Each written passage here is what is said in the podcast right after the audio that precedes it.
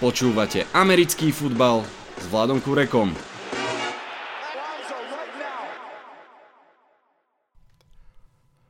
Volám sa Vlado Kurek a hlásim sa vám zo štúdia 8.0.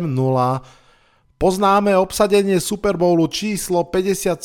Zahrajú si ho nasadené jednotky oboch konferencií Philadelphia Eagles a Kansas City Chiefs.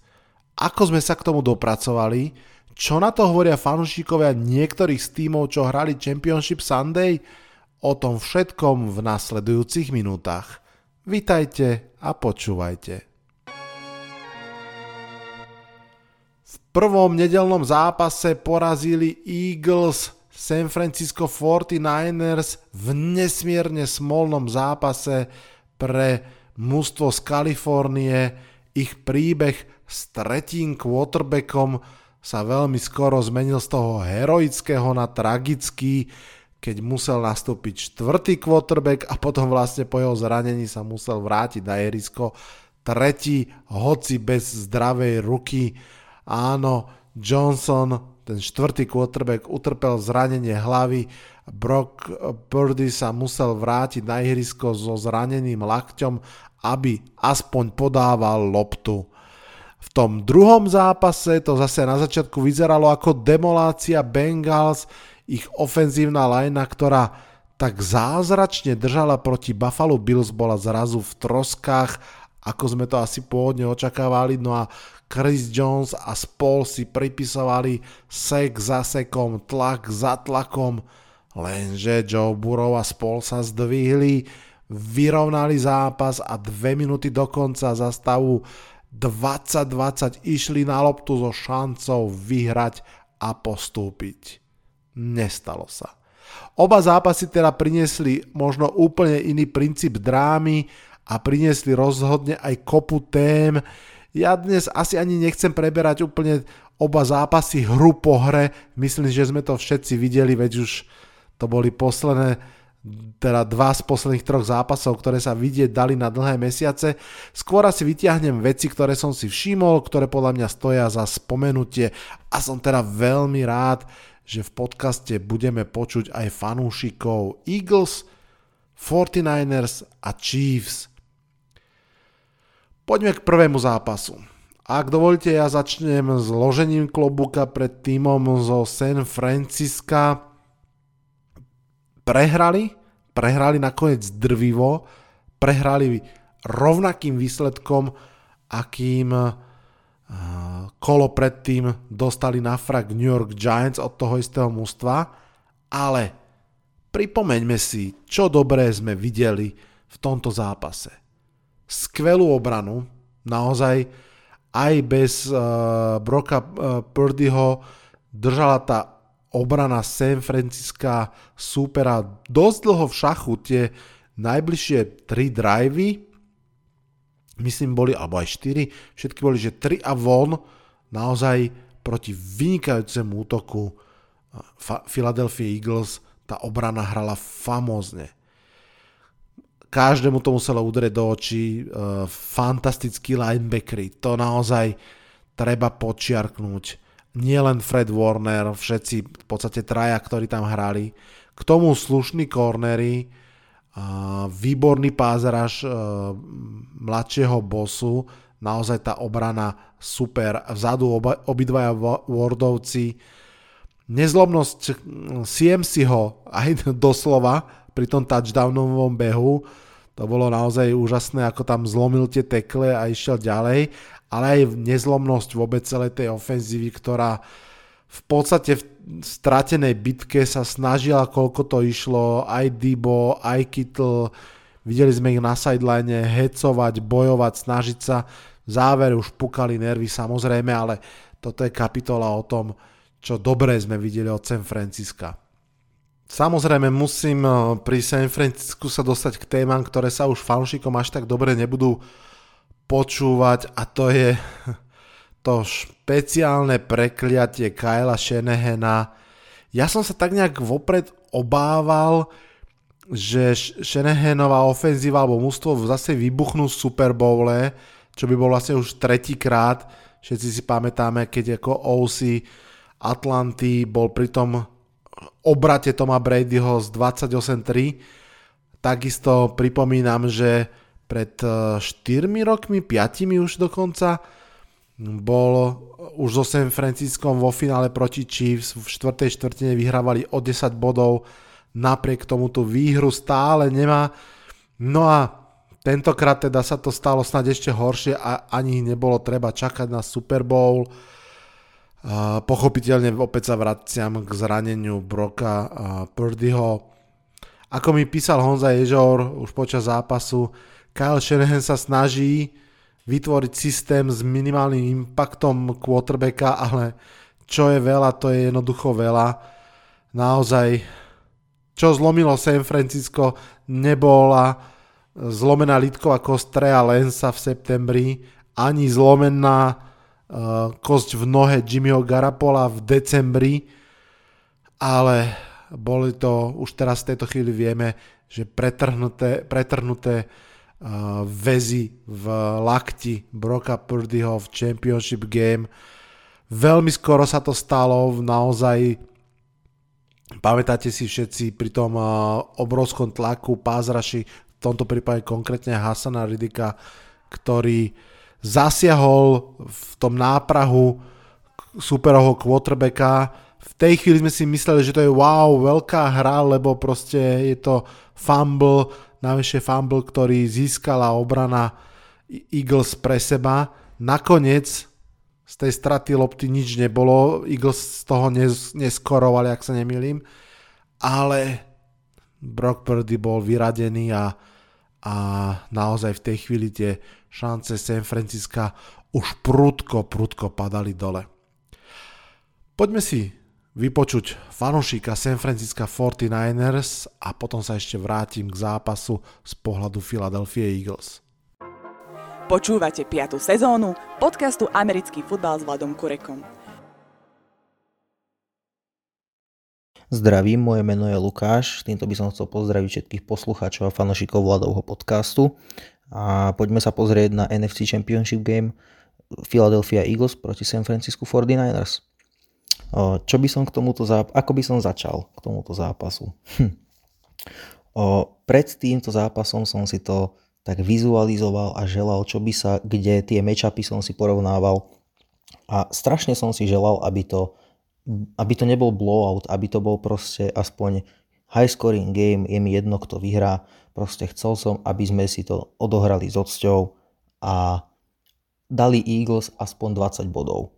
S tým, že fakt mi bolo jedno, kto vyhrá, chcel som len vidieť pekný fotbal na zakončenie, prípadné zakončenie sezóny, stále sme mali nádeje na postup. Nádeje na postup skončili zranením Broka Purdyho, ktorý zároveň bol aj fumble, prvý z troch. A od tohoto momentu to išlo od 10 k 5. Pretože to bola, podľa mňa, to bola psychická rana a taktiež aj schop, rana do, do schopností týmu, alebo ako by som to povedal, o, pretože ten tým sa o, o toho Purdyho opieral, potom ten Josh Johnson, alebo už neviem ani jeho meno, proste Johnson, na štvrtý quarterback, o, ten tam predvádzal podľa mňa čo vedel, ale bolo vidno, že toho moc asi nevedel. Eagles od druhého polčasu hlavne dominovali. O, jednoducho z začiatku aj ofenzíva, prvý drive, defenzíva, ono to šlapalo, bolo, podľa mňa by boli Eagles na dostrel celý zápas, keby hral Purdy.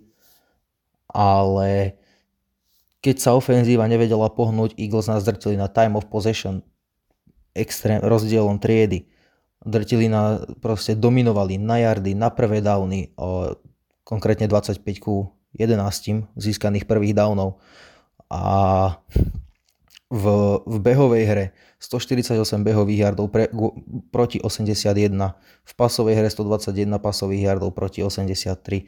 Jednoducho, keď, sa, keď ofenzíva ide 3 a von a tá defenzíva síce hrala skvele, ale oni sa unavili, proti, a hlavne proti tak výbornej ofenzíve, ako majú Eagles, tak komplexnému manšaftu so štvrtým quarterbackom, ktorý není zázrak ako Purdy, to neukoučuje ani Shanahan. Mňa len mrzí, že tá sezóna skončila takto, ale som rád. Z, overall za touto sezónou som rád, som spokojný a nemám voči našim chlapcom žiadne výčitky, pretože rány prišli a ránami sme sa vyrovnali, hrali sme úžasne, 12-0, strike za seb- či strik za sebou, proste to, to sú úžasné, to boli úžasné fotbalové momenty a športové momenty pre fanošika takéhoto športového týmu Jediné, čo ma mrzí, že to ten Purdy nedobojoval, ale to je fotbal. Ja budem ale vo Super Bowle fandiť aj Eagles, a teda Super Bowle fandiť budem Eagles, pretože už nechcem, aby to vyhral znovu Kansas.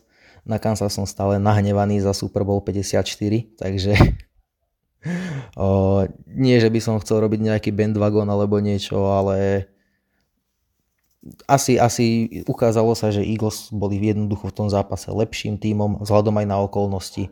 O, o rozhodcoch sa strhla u nás na facebookovej skupine fanošikov 49ers debata, k tomu sa moc ja vyjadrovať nechcem a skončilo to asi tak, ako to, mať, ako to malo skončiť a bude, je tu ďalšia sezóna. Purdy dúfajme, že nemá pretrhnutý ves, pretože inak by skončil na 12 mesiacov liečby, to znamená, že by vynechal celú budúcu sezónu. Bola by to obrovská škoda.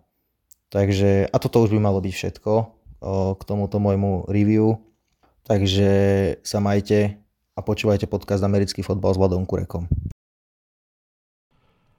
Väčšina z vás asi vie, že ja som typoval výhru Eagles v tomto zápase, Dokonca som im asi aj trochu fandil, čo je mm, zvláštne, keďže som fanúšik Giants a naozaj beriem Eagles asi ako najpodstatnejších rivalov v tejto divízii a asi aj na, za najnenávidenejších, ale proste ja mám rád dobrý fotbal a nedá sa odpárať od Philadelphia Eagles, že hrá vynikajúci fotbal, ten káder je jednoducho veľmi dobre postavený, je extrémne silný, ja si takto silný káder úprimne nepamätám, ja neviem, možno naozaj od Patriots 2007, aj to neviem, či si vlastne dobre pamätám, to boli moje úplné začiatky, naozaj tak silný káder naprieč všetkými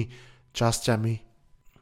A nielen, že ten káder je silný, ale naozaj podľa mňa každému fanúšikovi amerického fotbalu ako takého musí imponovať aj ten rast Jelena Herca, druhokolového piku, ktorý minulú sezónu sa dostal na ihrisko, hral nejakým spôsobom uh, druhej polovici sezóny lepšie, ale napriek tomu stále ten rast, ktorý potom urobil do tejto sezóny je fakt fantastický a v podstate naozaj sa rovná asi tej tretej sezóne Joša Elena. Takisto aj head coach Siriani, ktorým inak úprimne lezia na nervy, totálne sedí podľa mňa do tej uh, do toho filadelfského vibu, tak uh, napriek tomu, že mi lezia na nervy, uh, som osobne rád zase, že po tej jeho takej smiešnej úvodnej tlačovke le- levelu Adam Gaze v Jets, keď naozaj bol vysmievaný, ukázal, že proste tlačovky sú nepodstatné, že to vôbec nie je to, o čom to má byť. Pozdravujem Joe a Judgea, že naozaj je to o tom, ako pracovať s tým týmom, aký produkt priniesť na ihrisko. K zápasu samotnému teda ešte z pohľadu Eagles Philadelphia skúsila vlastne recept podobný aký proti New Yorku Giants, to znamená v úvode začať hádzať, získať si náskok a rešpekt, zatiahnuť tú, tú hru superovej obrany dozadu a potom behať do nemlátom. Nakoniec ten priebeh nebol ako proti Giants v tom zmysle, že ten e, náskok si nezískali pásovou hrou a museli vlastne prepnúť na tie behy už nie v tom udržiavacom móde, ale naozaj v tom móde, že musíme získať to vedenie pre seba a, a to proste oni vedia. Vravel som to už v predošlých podcastoch, Eagles sa môžu oprieť o všetky stránky svojej hry ale v prvom rade je to behový útok.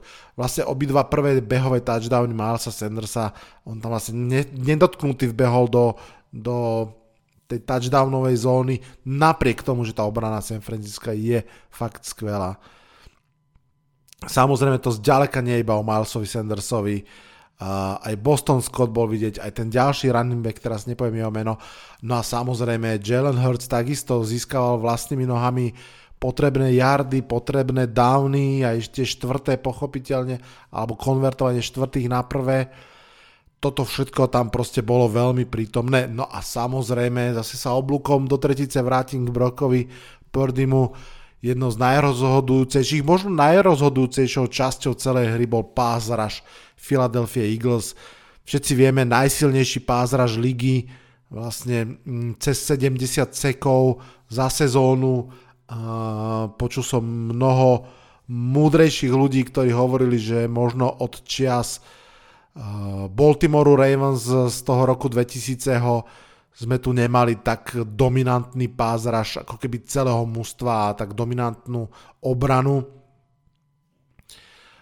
Bolo to vidieť pri tom fumble na Purdyho, ale vlastne aj samozrejme pri všetkých tých ďalších hrách. Mimochodom, už keď som pri tom Hasanovi Ridikovi, ktorý, ktorý e, bol veľmi, veľmi viditeľný, tak e, tam je niekoľko takých zaujímavých vecí. On vlastne prišiel, patrí k jednej z posil v tejto off-season, e, prešiel z Cardinals, po rokoch odišiel ako voľný agent, prestúpil do do Philadelphia Eagles a musím povedať, že v tej chvíli ten prestup ja som bral taký, že mm, trošku možno stretch, trošku, že Philadelphia proste zobrala čo bolo, aj keď to nie je Ačková kvalita. Vlastne Hasan Reddick mal dovtedy jednu dobrú sezónu, tú poslednú, v drese Arizona Cardinals, keď mal, tuším, 10,5 seku, ale, a to už je akože fajn, dvojciferné číslo, ale polovicu z tých 10,5 sekov mal v jednom zápase, konkrétne proti Giants.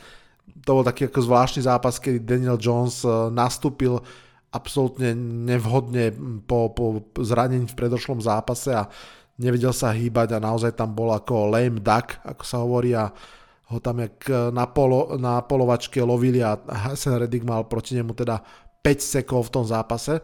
No a naozaj som bol zvedavý, že či či bude tým kvalitným pázrašerom, no a teda rozhodne, že bol, túto sezónu mal vynikajúcu.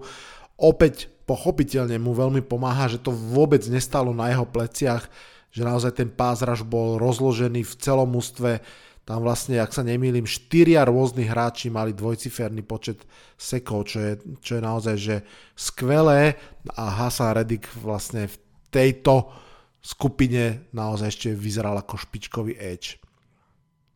V tomto zápase paradoxne tých yardov vzduchom bolo v celku málo, ale napriek tomu, teda hovorím z pohľadu Filadelfie, z pohľadu mm, San Francisca vlastne od určitého momentu už to bolo obvious. A AJ Brown aj Devonta Smith mali každý jednu veľkú peknú akciu, hovorím zámerne akciu a nie catch, pretože vieme, že Devonta Smith vlastne nemal catch, ten jeden catch, ktorý v zápase bol uznaný, a to ale bola akože tak či tak ako veľmi zaujímavá akcia. Mm, dobre si to pamätám, že štvrtý down to bol vlastne, ktorý takýmto spôsobom zahrali, alebo tretí a dlhý. A mm, konvertovali to, veľmi rýchlo išli na loptu opäť, mali tam ten signál, ako sme videli, ako si pesťami Smith udieral o seba, čo evidentne bol ich kód, pretože poďme rozohrať akciu skôr, ako prebehne takéto t- televízne zopakovanie, na ktoré môže tréner už potom zareagovať a hodiť si, hodiť si challenge. Takže, takže naozaj mm, vzduchom toho bolo o mnoho menej tentokrát, ale, ale podpísalo sa to na vývoj zápasu rozhodne významným spôsobom. Ro- rozhodne je trošku škoda, nie trošku, je veľmi škoda, že tento zápas neprebiehal a neodohral sa tak, ako sme očakávali že sme nemohli vidieť San Francisco 49ers v plnej ofenzívnej sile, aj tá fantastická defenzíva, keď proste naozaj stále bola na ihrisku, to je klasika, tam proste sa jednoducho uh, zadýchate a nemôžete stíhať do nekonečna. Takže V podstate to bol veľmi, veľmi nerovný súboj, ktorý Philadelphia nakoniec dominantným spôsobom zvládla. Vypočujeme si teraz fanúšika Eagles, vypočujeme si Maťa Kajgla a jeho pocity z tohto zápasu. Čau Vlado, pozdravujem ťa aj všetkých tvojich poslucháčov, som Maťo z NFL Backfield podcastu a veľmi rád sa s vami podelím o svoje dojmy zo NFC Championship Game, v ktorom Eagles zdolali San Francisco 49ers a postúpili do Super Bowlu. Prvý polčas tohto zápasu som sledoval s obrovským napätím, nervózny, pochodoval som po obývačke, nevedel som čo so sebou, každý jeden snap som prežíval. Druhý polčas už bol úplne o niečom inom. Bolo mi obrovsky, obrovsky ľúto San Francisco 49ers za tú smolu, ktorú si v tom zápase vybrali že sa im zranil v priebehu sezóny prvý a druhý quarterback a v jednom zápase ešte k tomu aj tretí a štvrtý quarterback a reálne hrozilo, že Christian McCaffrey, teda running back, bude musieť uh, hrať ako quarterback v tomto zápase, dokonca v jednej situácii si išiel aj pre helmu s príjimačom ale teda napokon to dohral Brock Purdy, ktorý iba odovzdával loptu na behy, čiže tým pádom obrana Eagles sa dokázala na všetko pripraviť a eliminovala akékoľvek náznaky. Teším sa zároveň, ale sa neteším z toho, akým spôsobom sme postúpili, pretože som sa veľmi tešil na otvorenú bitku o Super Bowl. Myslím si, že by to bol veľmi zaujímavý zápas. Ak by bol low scoring, tak by som favorizoval určite San Francisco. Ak by bola to prestrelka, tak by som favorizoval Eagles. Tak to sa to nedozvieme. Čo sme sa ale dozvedeli je, že Eagles majú naozaj fenomenálny pezraž na čele s Hasanom Redikom, ktorý aj v tomto zápase bol hviezdou defenzívy Orlov. Treba ale povedať, že vo viacerých prípadoch mu k tomu veľmi, veľmi pomohla katastrofálna schéma blokovania v podaní San Francisca. V jednom prípade tam ostal úplne neblokovaný a v jednom, čo si pamätám takto iba z hlavy, tak tam druhý Titan mal na starosti Redika, čo je niečo, čo nemám preto pochopenie, pretože defenzíva 49ers je jedna z najlepších najlepších v lige, za mňa určite najlepšia v lige. Je to najlepší unit amerického futbalu v súčasnosti podľa mňa, takže toto nie úplne chápem. Pokiaľ ide o útok Eagles, tak ten bol veľmi konzervatívny, hral na istotu, videli sme veľa ranov, veľa RPOs, veľa pokusov v podstate prinútiť San Francisco brániť behy a potom sa Eagles snažili prekvapiť na druhom, treťom downe 49ers nejakým big playom, ktorý ale defenzíva 49ers výborne pokrývala. Bola tam jedna príležitosť pre eh, AJ Browna, ktorý mal separáciu, ale Jalen Hurst to prehodil. Opäť raz je to znak toho, že Jednoducho Eagles nechceli dať 49ers loptu vďaka nejakému turnoveru, či už fumble alebo interception. Vyhýbali sa stredu ihriska, pokiaľ išlo o pasovú hru, aby Fred Warner nedostal príležitosť zažiariť a celkovo ten gameplan vyplýval hlavne z toho nepustiť San Francisco na loptu, nedať im v podstate momentum do rúk. Rozhodujúci moment prišiel pri fumble Josha Johnsona eh, na konci prvého polčasu. Ak by sa toto nestalo, tak si myslím, že 49ers by do šatne išli zastavu stavu 14-7, alebo ak by sa aj podarilo im skórovať, tak možno 14-10, možno 17-7.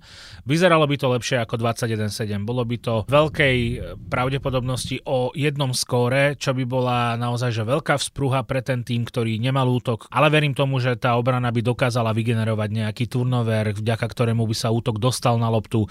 Takto sa to nestalo a navyše to bola aj dvojitá rana, lebo inkasovať hneď do šatne, to je naozaj veľká bomba.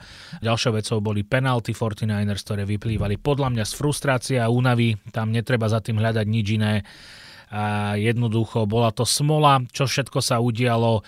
Jedna jediná z tých všetkých tam ale takých hraničných situácií, ktorá mne vadila a ktorá mala rezultovať do vylúčenia, bol podľa mňa Greenlow, ktorý tam boxoval do lopty, ale v skutočnosti boxoval nie do lopty, ale do ruky nášho hráča. To malo byť podľa mňa nekompromisne trestané, ale myslím si, že ani jeden z tých tímov si nebol nič dlžný.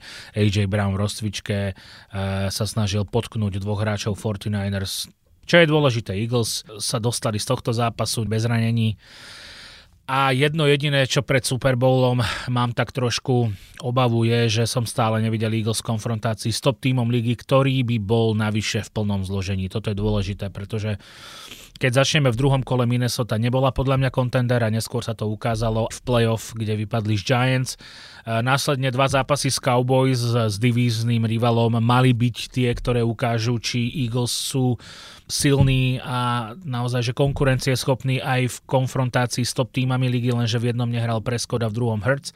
No a potom už mi napadá iba zápas s Green Bay Packers, ktorí boli ale povedzme, že v tejto sezóne rozpačitý, keď by som to mal nazvať jedným slovkom. Eagles ale idú do Super Bowlu od roku 2010-11, mám pocit, odkedy ich sledujem a fandím im, tak je to po druhý raz, čo zažijem svoj tým Super Bowle. To sa napríklad viacerým týmom ani nepodarilo, takže za toto som obrovský rád a dúfam, že ďalšia generácia okolo ďalšieho mm, vyzerá, že veľmi talentovaného quarterbacka môže dosiahnuť veľký úspech pre Philadelphia. E-A-G-L-E-S Eagles, poďme do toho. No a poďme na druhý zápas, na zápas Kansas City Chiefs proti Cincinnati Bengals. No, v prvom rade pozdravujem kolegu Olivera, jeho priateľku a kamarátov, ktorí všetci fandili Chiefs a zniesli ma vo svojej spoločnosti počas tej nedele. Hoci som prorokoval výhru Cincinnati Bengals v tomto zápase, tak e, ešte raz pozdravujem, verím, že sa veľmi tešia a dospávajú, respektíve už asi dospali ten nočný zápas. Ak dovolíte, opäť začnem chválou mužstva, ktoré prehralo. Joe Burrow je fantastický. Hrá neskutočne rýchlo, veľmi presne, bez ofenzívnej línie, ktorá naozaj je v troskách, to sme vedeli, chýbali traja startry a Všetkých nás trošku zmiatlo to, ako slušne hrala ofenzívna lajna proti Bills, aj keď tamto tiež bolo do veľkej miery o tom, ako rýchlo dokázal Joe Burrow hádzať tú loptu, ale fungovala lepšie, pretože aj behy veľmi dobre fungovali. Teraz už asi vieme, že to bolo o niečo viac jednoducho slabou hrou defenzívnej liney Buffalo Bills, pretože v tomto zápase bol Joe Burrow nahý, ak to mám z tohto pohľadu povedať. No, mne, to, mne to pripomína jeden vtip, aj keď v tomto prípade trošku taký smutný. Je, určite ho poznáte, je to o, o koňovi, ktorého sa snažili odučiť žrať. A skoro sa im to aj podarilo, len zomrel od hladu tesne predtým, ako sa odučil žrať. Mám pocit, že Joe Burrow je quarterback, ktorého skoro naučili hrať bez ofenzívnej liney alebo skoro dokáže hrať bez ofenzívnej liney, len ho nakoniec super zomelie. Naozaj, toto bol, toto bol zápas, v ktorom po dlhom čase sa asi obnovila tá debata, koho mali vtedy brať vysoko v drafte Bengals, či uh, Tekla Suvela alebo wide receivera Jamara Chasea. Samozrejme, akože vidíme to aj v tomto zápase, aj v tých predošlých, aj predošlé sezóny. Jamar Chase je unikátny wide receiver. Navyše má naozaj vynikajúcu chémiu s Burovom už teda od spoločných čias e, na univerzite v LSU. Takže tá connection je fantastická, tie keče sú výborné, jeden z nich bol aj v tomto zápase, no ale teraz tam naozaj ten Suvel chýbal, alebo, alebo niekto iný. Ono, jasne, uh, keď sa vám proste zrania traja hráči na konci sezóny, postupne teda na konci sezóny ten tretí, to je jednoducho veľa aj na konia, s tým ťažko urobíte už niečo v tom kádri, ktorý máte. Uh, Bengal strašne chýba šírka toho kádra v ofenzívnej línii, lepší náhradníci, ale to je tiež samozrejme limitované. Potrebujete, aby ste mali starterov, ktorí hrajú. Takže toto bolo veľmi cítiť najmä v prvej štvrtine zápasu, kedy bol, kedy bol Burrow pod obrovským tlakom. Treba ich pochváliť, že dokázali, a to je aj ináč pochvala pre Zaka, Zaka Taylora, alebo teda pre coaching staff, že dokázali nejakým spôsobom na to zareagovať, zmeniť trochu ten gameplan, ešte zrýchliť to odhadzovanie lopt a tak ďalej. Že naozaj v priebehu zápasu nejakým spôsobom s tým vedeli pracovať, nejakým spôsobom sa dostali k tomu, aby sme naozaj videli to, že aj T. Higgins, aj Jamar Chase, aj eh, Boyd, to sú naozaj úžasní wide receivery, úžasné zbranie. Nedá sa to porovnať s Kansasom, kde to je vlastne Travis Kelsey a tak trošku nikto. Bolo veľmi vidieť, že v tomto naozaj Bengals majú veľmi veľkú silu. Um, veľa sa hovorí napríklad o tom, že T. Higgins odíde po tejto sezóne z Bengals, respektíve odíde, že bude tradenutý. On totiž to ide vlastne, budúca sezóna bude jeho posledná nováčkovská sezóna a očakáva sa, že Bengals jednoducho nebudú schopní mu dať peniaze, pretože určite si bude pýtať veľmi drahý kontrakt, keďže budú potrebovať podpísať následne potom aj uh, čoskoro Jamara Chasea a, a Joa Burova už zrejme v tejto off-season. Takže možno by dávalo zmysel Higginsa hm, tradenúť v tejto chvíli, napriek tomu, že on bol pôvodne druhokolový pík a napriek tomu, že vlastne už bude iba jeden rok lacno, tak nepochybujem o tom, že by ho strelili, ak tak mám povedať, za prvé kolo a možno aj viac ako za jedno prvé kolo. Nemyslím tým dve prvé kola, ale no, Stefan Dix išiel, ak sa pamätáte, dobil z Vikings za asi 4-5 pikov, že tam bolo prvé, druhé, štvrté, piaté, tak nejak to bolo poskladané. Viem si predstaviť, že T. Higgins by bol veľmi podobná hodnota, povedzme pracovne, že prvé a tretie kolo, čo by bolo akože vynikajúce pre Bengals, pochopiteľne, takto akože refreshnúť ten, ten eh, káder, ale ináč viem o tom, že Giants fanúšikovia a vôbec aj beatwriteri veľmi snívajú o tom, že by Higgins mohol byť tradnutý z, eh, do New Yorku, ale, som sa konečne dostal k tomu, čo chcem povedať, mám pocit, že by to Cincinnati Bengals nemali urobiť. Ekonomicky to dáva zmysel, obrovský, že máte hráča lacno 3 roky, druhokolový pik a potom ho vlastne pustíte za prvé kolo a niečo, skvelý biznis, lenže mám pocit, že herne by naozaj stálo za to ešte rok nechať Higginsa s Chaseom ako tie fakt top, top zbranie pre Joea Burova, pretože naozaj toto duo, a to ešte by som tam mohol teraz spomenúť Boyda a Hertza, je z hľadiska ofenzívnych zbraní jeden z najlepších útočných zoskupení celej ligy. Takže mám pocit, že pre Bengals by mohlo byť celkom športovo zaujímavé radšej, radšej to ponechať ešte jeden rok pohromade a skúsiť z toho vyťažiť čo najviac. Trošku malá odbočka. V tomto zápase hrali traja ex-Giants hráči, Kederius Tony v Chiefs, a wide receiver, defenzívny tackle BJ Hill a corner Eli Apple v Cincinnati Bengals. Chcem to spomenúť, lebo mám pocit, že je to také ako keby mm, obvious a dôležité. Kederius Tony sa v priebehu zápasu zranil, pochopiteľne. On myslím, že za tie dva roky, čo je v lige, nebol dlhšie zdravý ako uh, dve štvrtiny zápasu Eli Apple klasicky niečo uhral, niekde horel a najviac v celom zápase ho bolo vidieť, keď urobil defenzívnu penaltu a ešte tú defenzívnu penaltu urobil práve v okamihu, keď BJ Hill urobil skvelý sek na Mahomesa a ten sek bol znegovaný práve uh, penaltou Ilaja Epla. Uh, nechcem byť úplne škodaradostný, ale Ilajovi Eplovi aj Kediriusovi Tonymu Um, je mi jedno, že sa im nedarí, tak to poviem, nemám k ním žiaden uh, citový vzťah, skôr naopak. BJ Hilla mi je veľmi ľúto. To je fantastický hráč, naozaj skvelý rotačný kúsok do defenzívnej liney, možno nie je Ačkový starter, ale je že Ačkový rotačný hráč, naozaj skvelý protibehu, veľmi dobrý do pázrašu. Um, Giants trošku naňho frflali svojho času, čo samozrejme nie je jeho vina, že si Giants zobrali jeho, keď v tom treťom kole hneď pik za ním si San Francisco zobralo Freda Warnera, najlepšie, najlepšieho linebackera ligy. No nie je problém BJ Hilla, že Fred Warner je najlepší uh, linebacker ligy. Naozaj BJ je skvelý hráč. A nielen skvelý hráč, je skvelý spoluhráč. Uh, to musím teraz vlastne okamžite aj vyzdvihnúť a teraz mi vypadlo meno, ten chudák chalan z Bengals, ktorý urobil tú fatálnu, fatálnu penaltu proti Mahomsovi vlastne v posledných sekundách zápasu a, a pripísal tam tých 15, 15 yardov navyše a vlastne umožnil ľahko, ľahko kopnúť uh, rozhodujúci field goal, takže nepamätám si meno teraz toho hráča, mladý chalan.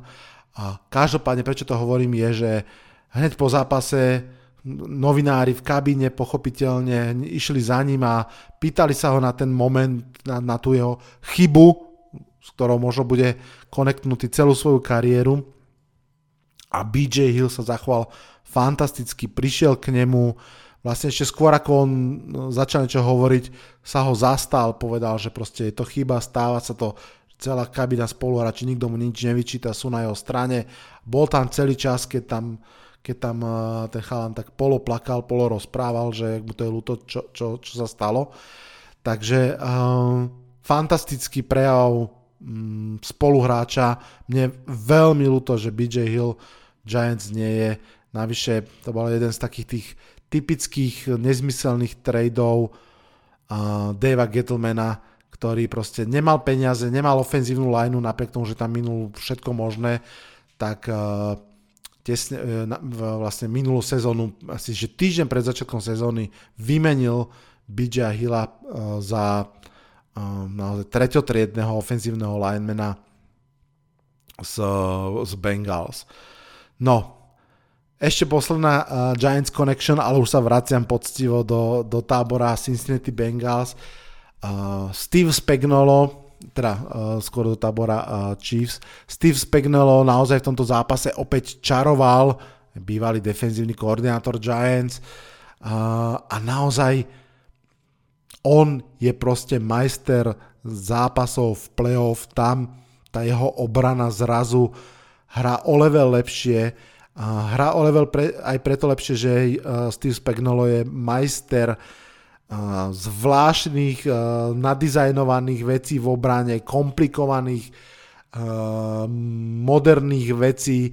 V tomto zápase bolo vidieť, ako on hýbal s tým Chrisom Johnsonom, ktorého nenechal hrať iba no stekla a proste proticentrový snap čo snap, ale posúvalo ho hore dole, naozaj uh, išiel cez uh, big gap, išiel vlastne aj úplne úplne z kraja ako keby ofenzívne liney. Uh, dokonca tak si myslím, že si pripísal aj jeden z tých rozhodujúcich sekov. Uh, naozaj proste, že veľmi aktívna hra. A ešte jedna vec vlastne, čo som si všimol, že trošku ten gameplan uh, Chiefs v tomto zápase, už sa tak trošku prepínam k ním, bol podobný tomu, ktorý zase mal Martindale v zápase Giants proti Vikings. To znamená, že extrémna pozornosť pre toho receivera, naozaj taký tie, tie brackets, že vždy jeden pod ním, jeden nad ním minimálne, tak tak eh, vlastne Giants tedy strážili Justina Jeffersona a tak teraz eh, Kansas eh, celý zápas strážil Jamara Chasea a samozrejme, že potom niekto trošku chýba v obrane, ale je tam veľká dôvera v ten rush, že proste mm, nedovolí tomu quarterbackovi ísť do toho druhého, tretieho readu a hľadať niekoho iného ďalšieho ako tohoto receivera. Uh, takže, takže toľko asi k, k pohľadu, pohľadu na Cincinnati Bengals. Treba povedať, že vôbec im nešli behy, to bolo tiež veľmi, veľmi dôležité pre ten zápas. Súvisí to s tou doráňanou ofenzívnou lineou. No a mm, Kansas to proste jednoducho využil. Tak poďme do Kansasu, alebo teda poďme sa rozprávať o Chiefs. Pár postrehov. Myslím si, že absolútne špeciálne v tomto zápase úplne výnimočné bolo, že Kansas City Chiefs boli underdogs. To sa naozaj veľmi posledné roky nestáva. Kansas City Chiefs sú pochopiteľne fenomén. Sú opäť v Super Bowle vlastne tretíkrát za posledných 5 rokov všetkých 5 rokov boli v eh, Championship Game, ehm, naozaj patria k absolútnym favoritom celej ligy rok čo rok, zápas čo zápas a zrazu je to zápas, v ktorom sú underdogs. To je proste z určitého pohľadu strašne dobre pre to, pre to mústvo. Zrazu sa pristupuje k tomu zápasu s úplne inou motiváciou. Navyše uh, Bengals sa im o tú motiváciu slušne starali, určite ste zachytili tie veci ako uh, starosta Cincinnati, ktorý, ktorý uh, spravil také kvázi smiešné video, v ktorom požiadal Joa Burova o, o, o test DNA, aby dokázal, že nie je otec Petrika Mahomesa, čiže pokus o taký burn, samozrejme Mahomesa. Bolo tam toho viacej Burrowhead Stadium miesto Arrowhead Stadium a tak ďalej. Celé pochopiteľne to rástlo z toho, že Kansas City Chiefs trikrát po sebe prehrali zo Cincinnati Bengals. Joe Burrow trikrát po sebe vyhral nad Petrikom Mahomesom a nad Kansasom vrátane toho konferenčného finále pred rokom. Takže naozaj ten pocit tých underdogs bol pre Kansas strašne silný, myslím si, že s ním výborne pracovali, mali to veľmi v sebe prežuté. Všetci ste určite videli videá, keď po zápase s trofeou v ruke Travis Kelsey odkazoval starostovi um, Cincinnati Shut Your Mouth, Know Your Role and Shut Your Mouth. Um, to je jedna linia. Druhá linia, Patrick Mahomes, famózny quarterback, nie pochyb, najlepší quarterback, akého som ja kedy videl mojimi amatérskými očami. Naozaj pre mňa je, a teraz zatiaľ toho stále hovoríme, že herne, nie výsledkovo, Michael Jordan, uh, NFL. A nie len kvôli tým uh, šialenostiam a, a už kde shovel pass, uh, ten, taký ten podberak spodný je obyčajná vec a robí už proste ďalšie halúze. Nie len kvôli tomu vôbec kvôli, alebo tým no-look pasom, proste kvôli tomu, ako vynikajúco číta tú hru, ako vynikajúco hrá, že to nie je len o tom talente ruky, ale o tej hlave, o tých očiach. Uh, spomínal som to viackrát, podľa mňa útok Kansasu, čo sa týka teraz uh, kvality wide receiverov, patrí k tým, že v lepšom prípade, že priemerným v celej lige.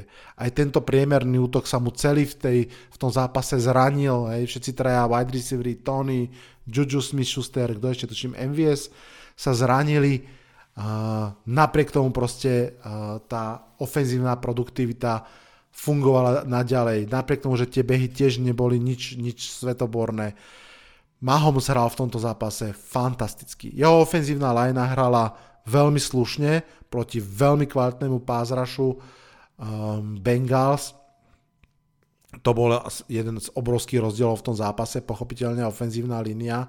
Chris Jones, už som to spomínal, Chris Jones v tomto zápase hral ako, ako odtrhnutý z reťaze. Treba povedať, úplne som bol prekvapený, keď, uh, keď, to, keď to komentátori, mám pocit, že Tony Romo alebo, alebo kto v tom zápase hovoril, že vlastne Chris Jones si pripísal vôbec prvý sek vôbec v playoff v svojej kariére. Nakoniec teda v tom zápase mal dva seky, 6 tých QB pressures, naozaj dominantný, dominantný výkon ehm, tohto defenzívneho tekla.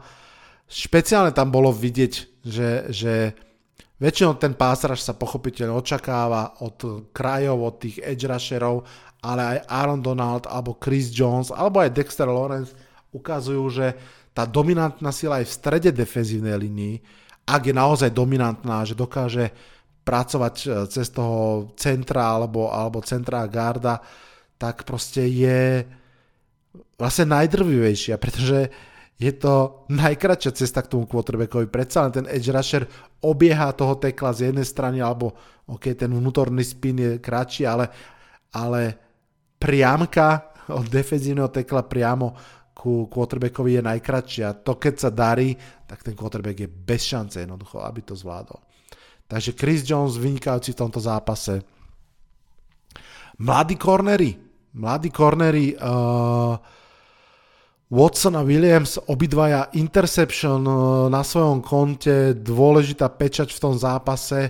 No a pochopiteľne Travis Kelsey, tam v, môžeme začať aj skončiť um, spolu s Gronkom najlepší tight end ligy, akého som ja teda videl.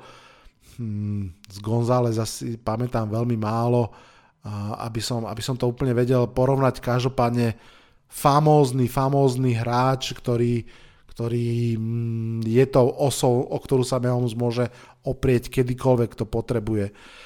Veľmi zaujímavé v tom zápase bol pochopiteľne Sky Moore, ktorý je druhokolový pík, vôbec nie žiadnou hviezdou, tú sezónu mal slabú, bol benchnutý, mal tam fumble, ale mal v tomto zápase veľký podpis, keď tých 40 sekúnd dokonca predvedol fantastický punt return takmer na polovičku ihriska, tam položil základ toho víťazného záveru. Poďme si teraz vypočuť, čo hovorí na tento zápas fanušik Kansas City Chiefs. Zdravím všetkých posluchačov Vladovho podcastu. Máme Jakub a rád by som krátko niečo povedal o zápas Cincinnati a Kansas City, ktorý určil víťaza AFC tohto roku. Mm. Prevládajú, aj keď veľmi pozitívne, tak dosť zmiešané pocity vo mne po tomto zápase. A som rád, že Chiefs vyhrali, je to fakt veľký úspech, najmä potom, keď odišiel Tyreek Hill, Tyron Matthew a ten, ten, ten útok, najmä ten útok a tie receiving corps pre Mahomesa nevyzerali až tak dobre, okrem Kelseyho tam nikto nebol. Takmer. A väčšina ľudí ich dosť podceňovala, takže a myslím, že to je veľký úspech pre Chiefs. 5 mhm. krát po sebe v AFC Championship Games. Z toho 3 krát v posledných 4 rokoch v Super Bowle. Myslím si, že mm, nie, nie viac čo dodať, už len to premeniť na ďalšiu výhru a, a ideme ďalej. Čo sa týka zápasu, tak začne možno tak kritickejšie. Mm, mal som pocit, že zo strany Chiefs a najmä zo strany coaching staffu Chiefs to bol taký slabší playoff zápas. Najmä čo sa týka play callingu. Viacero diskutabilných vecí tam bolo zakolovaných a a napríklad pri tej interceptione na konci prvého polčasu, kde mali dobrú field position, malo času, ktorý mohli minúť a už nepustiť incidenty na loptu, skorovať aspoň 3 body, tak proste Chiefs nevymysleli nič, trikrát sa snažil Mahomes hádzať, trikrát z toho nič nebolo a museli pantovať. Mm. Čo sa týka Bengals, tak mal som pocit, že celý zápas si tak hrali svoj štandard aj v útoku, aj v obrane. Ale nebolo tam nič také proste, čo by si človek povedal, že wow, že toto proste bolo tak super a toto by tak otočilo ten zápas alebo zobral momentu na ich stranu.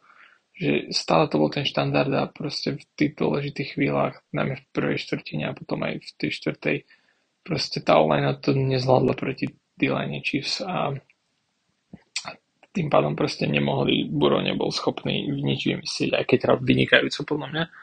Mal tam behy, hody, čo by som si povedal, že proste bude možné pri tej, pri tej holene, ale, ale myslím si, že zaslúženie môžeme hovoriť, že to bol zápas dvoch najlepších quarterbackov ligy momentálne. Burova a Mahomsa. A čo sa týka Chiefs, tak musím pochváliť samozrejme výkon Mahomesa aj napriek tej nohe a tomu celému, aký, s akým proste, aký bol podceňovaný proste doma Mahomes AFC Championship. Nepodceňoval by som ho nikdy, ale aj to, aký proste Cincinnati mali väčší a všetko.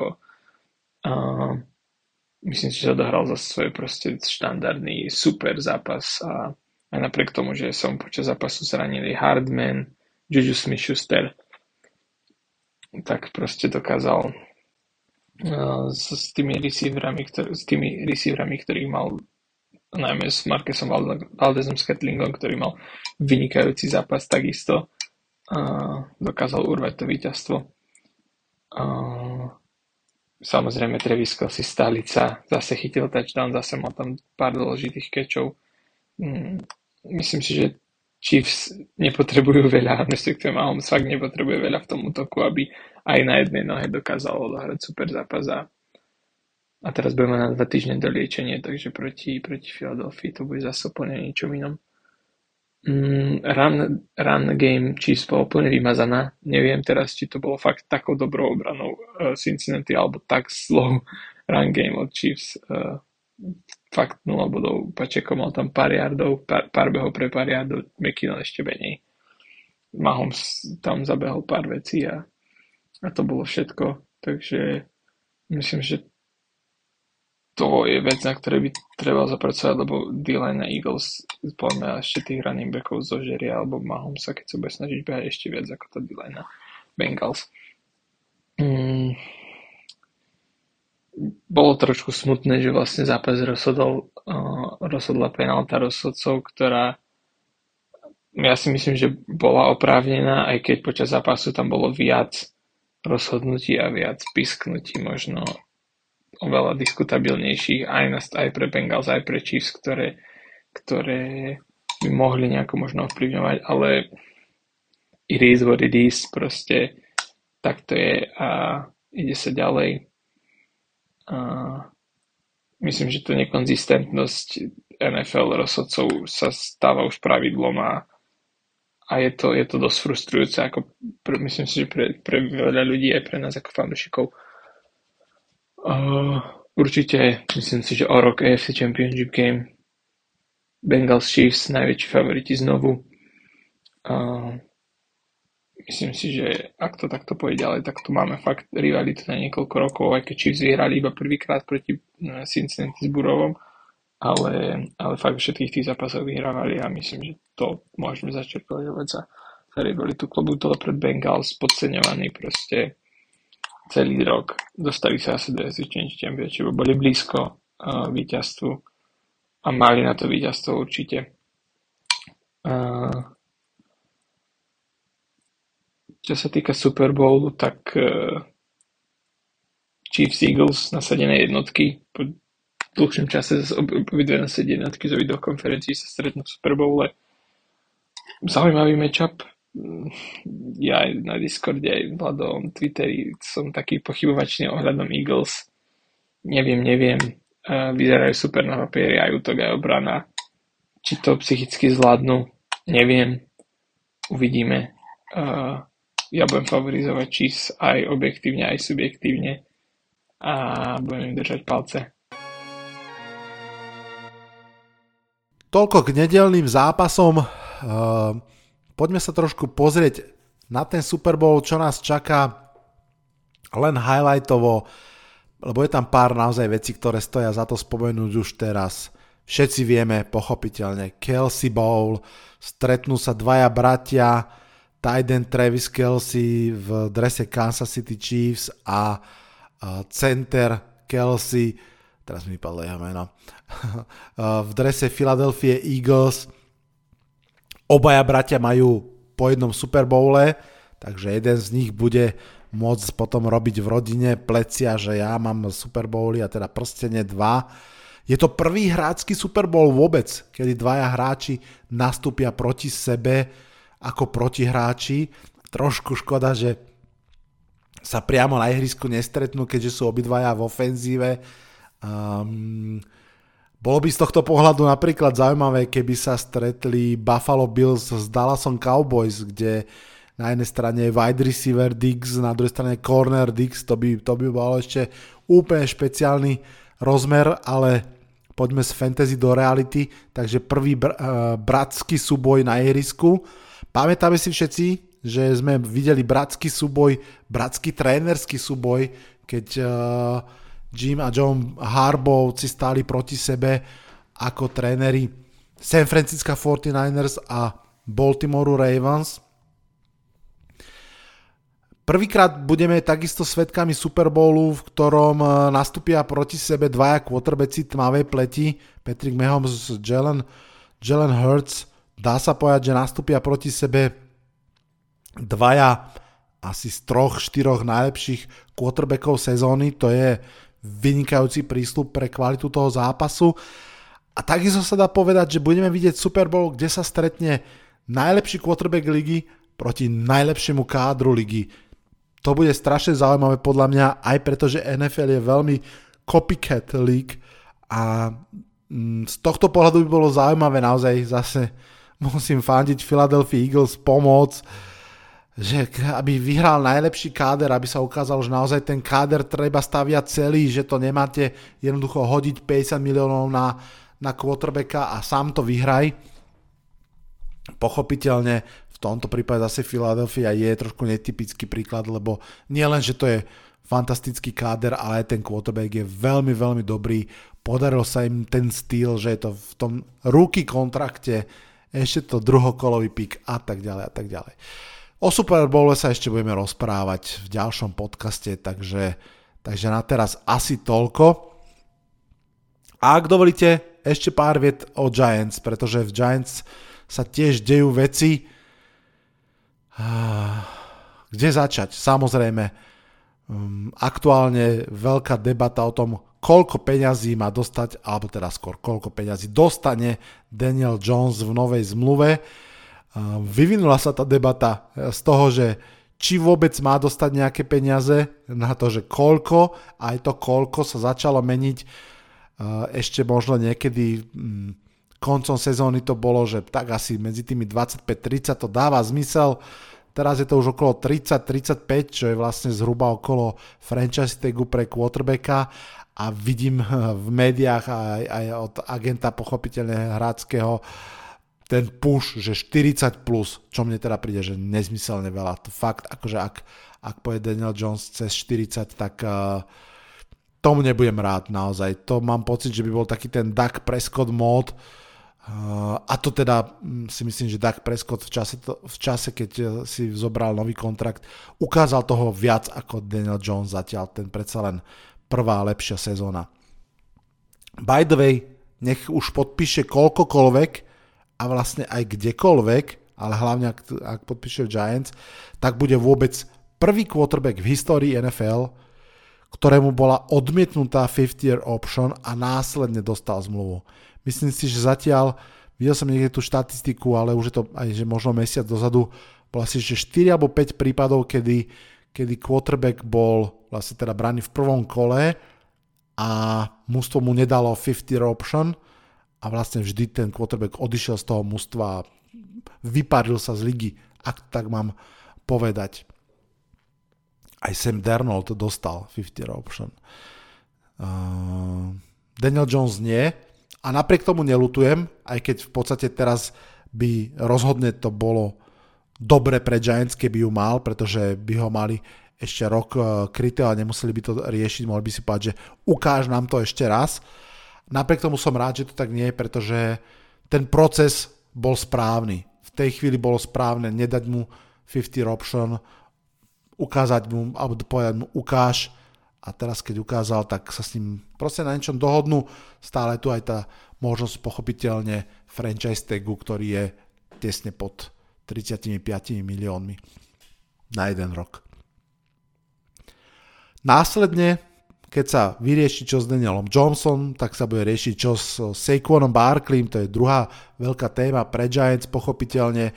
Uh, vie sa, že generálny manažer Joe Shane mu cez Bajvik ponúkal novú zmluvu 12 miliónov na rok, Sekonovi to prišlo málo. Um, pripomeniem, že uh, 14 a 15 tuším majú uh, uh, Zeke Elliott, Derek Henry, Joe Mixon a 16 miliónov najviac má CMC. Uh, myslím si, že ani Barkley nesníva o 16, to je v tejto chvíli ustrelené. Podľa mňa aj tých 15-14 je strašne veľa. Mám pocit, že tých 12 miliónov je naozaj rozumná ponuka. Ak už vôbec je rozumné dávať druhý kontrakt running backom v súčasnosti, ale predsa len Sekvon je trošku viac ako running back, je tvárou v tej franchise, je stále jej najlepším hráčom v ofenzíve, takže trošku sa asi na to pozera inak. Veľmi som zvedavý, ako to vyriešia Joe Shane a spol. Mám pocit, že v ideálnom prípade by to radi spravili tak, že s Danielom Johnsonom zmluvu a so Saquonom Barkleym potom franchise tag, ak nebude chcieť inak. Aj keď tam je možno trošku aj otázka, či, či by mu ten franchise tag dávali, alebo či by radšej povedal, tak teda choď, ak tie 12, 13 miliónov veľa. Uvidíme, veľmi som zvedavý. Následne, ak, ak Giants prípadne teda podpíšu aj Daniela Jonesa, aj Sekona Barkleyho, tak skoro plus minus už budú bez peňazí. Nie úplne, ale, ale už tam zostane pomerne málo peňazí a budú samozrejme hľadať, kde ešte nejaké peňažky získať. Mm, je jasné, že čas peňazí získajú prepustením Kennyho Goledeja, to je asi tutovka. Myslím, že ho prepustia, ale nie teraz, ale až po 1. júne, kedy sa uvoľní väčšia čas peňazí teraz, niečo cez 11 miliónov. Čo mimochodom tých 10-11 miliónov je zhruba balík peňazí, ktoré mužstvo potrebuje, aby podpísalo svoju draftovú triedu, keď má taký ten plný počet pikov, Giants majú dokonca viac, majú v tejto chvíli 9 pikov, odhaduje sa, že budú mať až 11, keď budú aj kompiky, takže Kennyho peniaze podľa mňa pôjdu na, na podpísanie tej draftovej triedy a tým pádom stále ešte potrebujú možno nejakých 20 miliónov, aby mohli urobiť to, čo chcú, to znamená podpísať pár kľúčových vlastných hráčov, a možno priniesť jedného, dvoch takých tých stredných free agents eh, na podporu hĺbky kádra v eh, nejakej časti mústva. Uh, Joe Shane to aj zopakoval viackrát na tlačovke, že on dáva prednosť známej komodite, to znamená vlastným existujúcim hráčom, čo podľa mňa je úplne skvelé a dáva zmysel. Dáva to zmysel športovo, ľudský, pozrite tých hráčov, viete čo, čo sú schopní. Navyše ak peniaze používate na vlastných hráčov a nie na free agents, tak je to dobrá formula na to, aby ste získavali potom kompenzatory piky. To znamená, že od vás skôr hráči odchádzajú za stredné a veľké peniaze niekam inám a sa vám vracajú za nich kompiky. Um, takže to je, to je akože správny spôsob, akým to riešiť. Na druhú stranu, pochopiteľne, Giants sú stále skôr priemerné mužstvo, čo sa týka talentu, to znamená, len podpisovať vlastných hráčov nezvýši kvalitu toho mústva. Jedine ak teda naozaj prihľadneme na to, že tí tréneri ich postupne zlepšujú. Čiže to robí tlak na draft, pochopiteľne. Ešte sa vrátim k tým peniazom. Predpokladám, že Giants skúsia predlžiť zmluvu Leonardovi Williamsovi, aby tam uvoľnili trochu z tých jeho peňazí. On tam má astronomických, tuším, 35 miliónov cap hit na sezónu 2023, čo je šialené asi skúsia predlžiť aj Edory Jacksona, aby proste získali nejaké peňažky na túto sezónu. Budú chcieť podpísať niekoho z dvoch mladých super talentov, ktorí majú Andrew Thomas ako ľavý tackle, Dexter Lawrence ako, ako defenzívny tackle. Nemusia ich za každú cenu podpísať túto sezónu, alebo off-season. Majú ich ešte, Dextera majú na rok ako 50 option, Andrew Thomasa majú ešte na dva roky, keďže on vlastne len pôjde do 4. roku svojho kontraktu nováčkovského, ale myslím si, že sa budú snažiť podpísať aspoň jedného z nich, pretože po A to zase uvoľní nejaké ďalšie peniaze a, a po B um, čím skôr ich podpíšu, tým budú lacnejší, pretože vlastne tie platy idú stále hore, hore a špeciálne to platí pre Andrew Thomasa, ktorý hrá na veľmi drahej pozícii ľavého tekla. Už v tejto chvíli bol second team All Pro, čiže zjednoduše poviem druhý najlepší ľavý tackle celej ligy. To znamená, že tam tie peniaze naozaj budú astronomické už v tejto chvíli. Ak bude pokračovať v tej výbornej kariére, čo snáď áno, tak budú len väčšie a väčšie. No, o Giants ešte niekedy v ďalšom podcaste. Toto sú asi také hlavné témy. Poďme ešte všeobecne k informáciám z celej ligy. A Capspace na sezónu 2023 ide hore, ide hore výrazne o viac ako 16 miliónov na rekordnú sumu 224,8 milióna dolárov. Toto je nový Capspace, s ktorým budú operovať všetky mužstva, do ktorého sa potrebujú zmestiť. V zásade to nič nemení na tom rebríčku, kde je s veľkým náskokom na prvom mieste Chicago Bears, ktoré bude mať okolo 100 miliónov voľných, možno aj trošku viac. Ďalšia dôležitá správa, Bill O'Brien sa vracia do NFL, vracia sa do New England Patriots ako ofenzívny koordinátor. Bill O'Brien bol ofenzívnym koordinátorom Patriots kedysi ešte pred Joshom McDanielsom vlastne na začiatku tej Bradyho úspešnej kariéry. A potom všetci viete, sa stal head coachom v Houston Texans aj, aj generálnym manažerom a tamto išlo dolu vodou. Naposledy bol ofenzívnym koordinátorom v Alabame, to je taký ten úzky kruh New England Patriots s Beličikom Alabama s, s Nikom na S, vypadlo mi meno, viete kto. Prepačte, vypadávajú mi mena, už je veľa hodín. Anyways, Bill O'Brien sa teda vracia do Patriots, čo je podľa mňa vynikajúca správa pre Meka Jonesa ako quarterbacka, ktorý extrémne trpel poslednú sezónu. Joe Judge a Matt Patricia nie sú asi tí, ktorí by mali mať na starosti mladého quarterbacka a vôbec asi ofenzívu mústva. Uh, nedávno som čítal uh, kratučku správu v New York Post alebo niečom takom, o tom, že Joe Judge mal veľké rozpory v kabíne s Macom Johnsonom a vôbec aj s hráčmi, že uh, tam uh, padali tvrdé slova a nemali sa navzájom veľmi v láske. Nie som až taký prekvapený, aj keď možno trošku áno, myslel som si, že sa trošku poučí z toho, ako vyhorel v Giants a dokonca, že vraj aj medzi Joe Judgeom a, a Billom Beličikom, že to zás škrípalo. Tak uvidíme. Ďalšia veľká správa, tentokrát e, je to odchod. Kyle Moore odchádza z Dallasu. Najprv sa zdalo, že prepustený, potom sa hovorilo o tom, že vzájomná dohoda, ale teraz, že tá vzájomná dohoda, žmurk, žmurk, že prepušťame ho, len to tak nechceme povedať.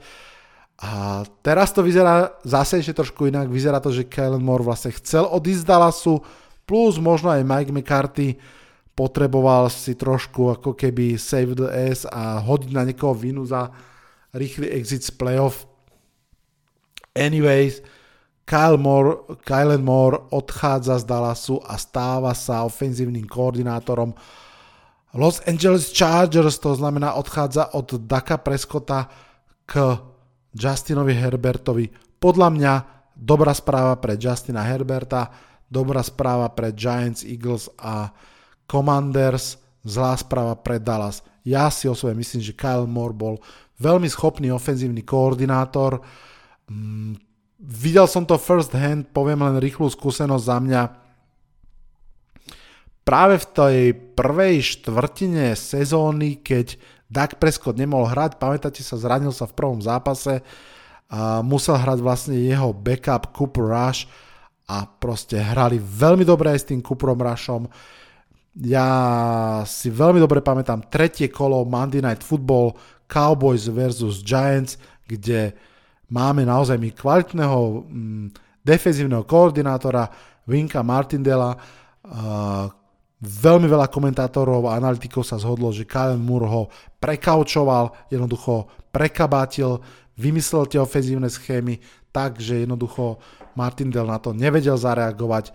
Tam to bolo vidieť vtedy, že jednoducho využil nekvalitu linebackerov uh, Giants, nesnažil sa behať priamo stredom cez e, Dextera Lorenza Leonarda Williamsa, ale pardon, mm, jednoducho obiehali line of skirmish, keď to veľmi zjednoduším, zmysle no linebackery, poďte, poďte zareagovať rýchlo, poďte nás teklovať. Nestalo sa. Long story short, Kylen Moore podľa mňa Dallasu bude chýbať. Uvidíme, či príde niekto miesto neho, alebo či bude pravdou, že že Mike McCarthy bude kolovať hry a teda útok Dallasu. To je už asi úplne všetko v tejto chvíli. Budúci týždeň si dáme prestávku. Pro Bowl ani vo flag prevedení a ani z Manning Brothers ako trénermi ma veľmi netankuje. Radšej si teda budúci týždeň oddychnem.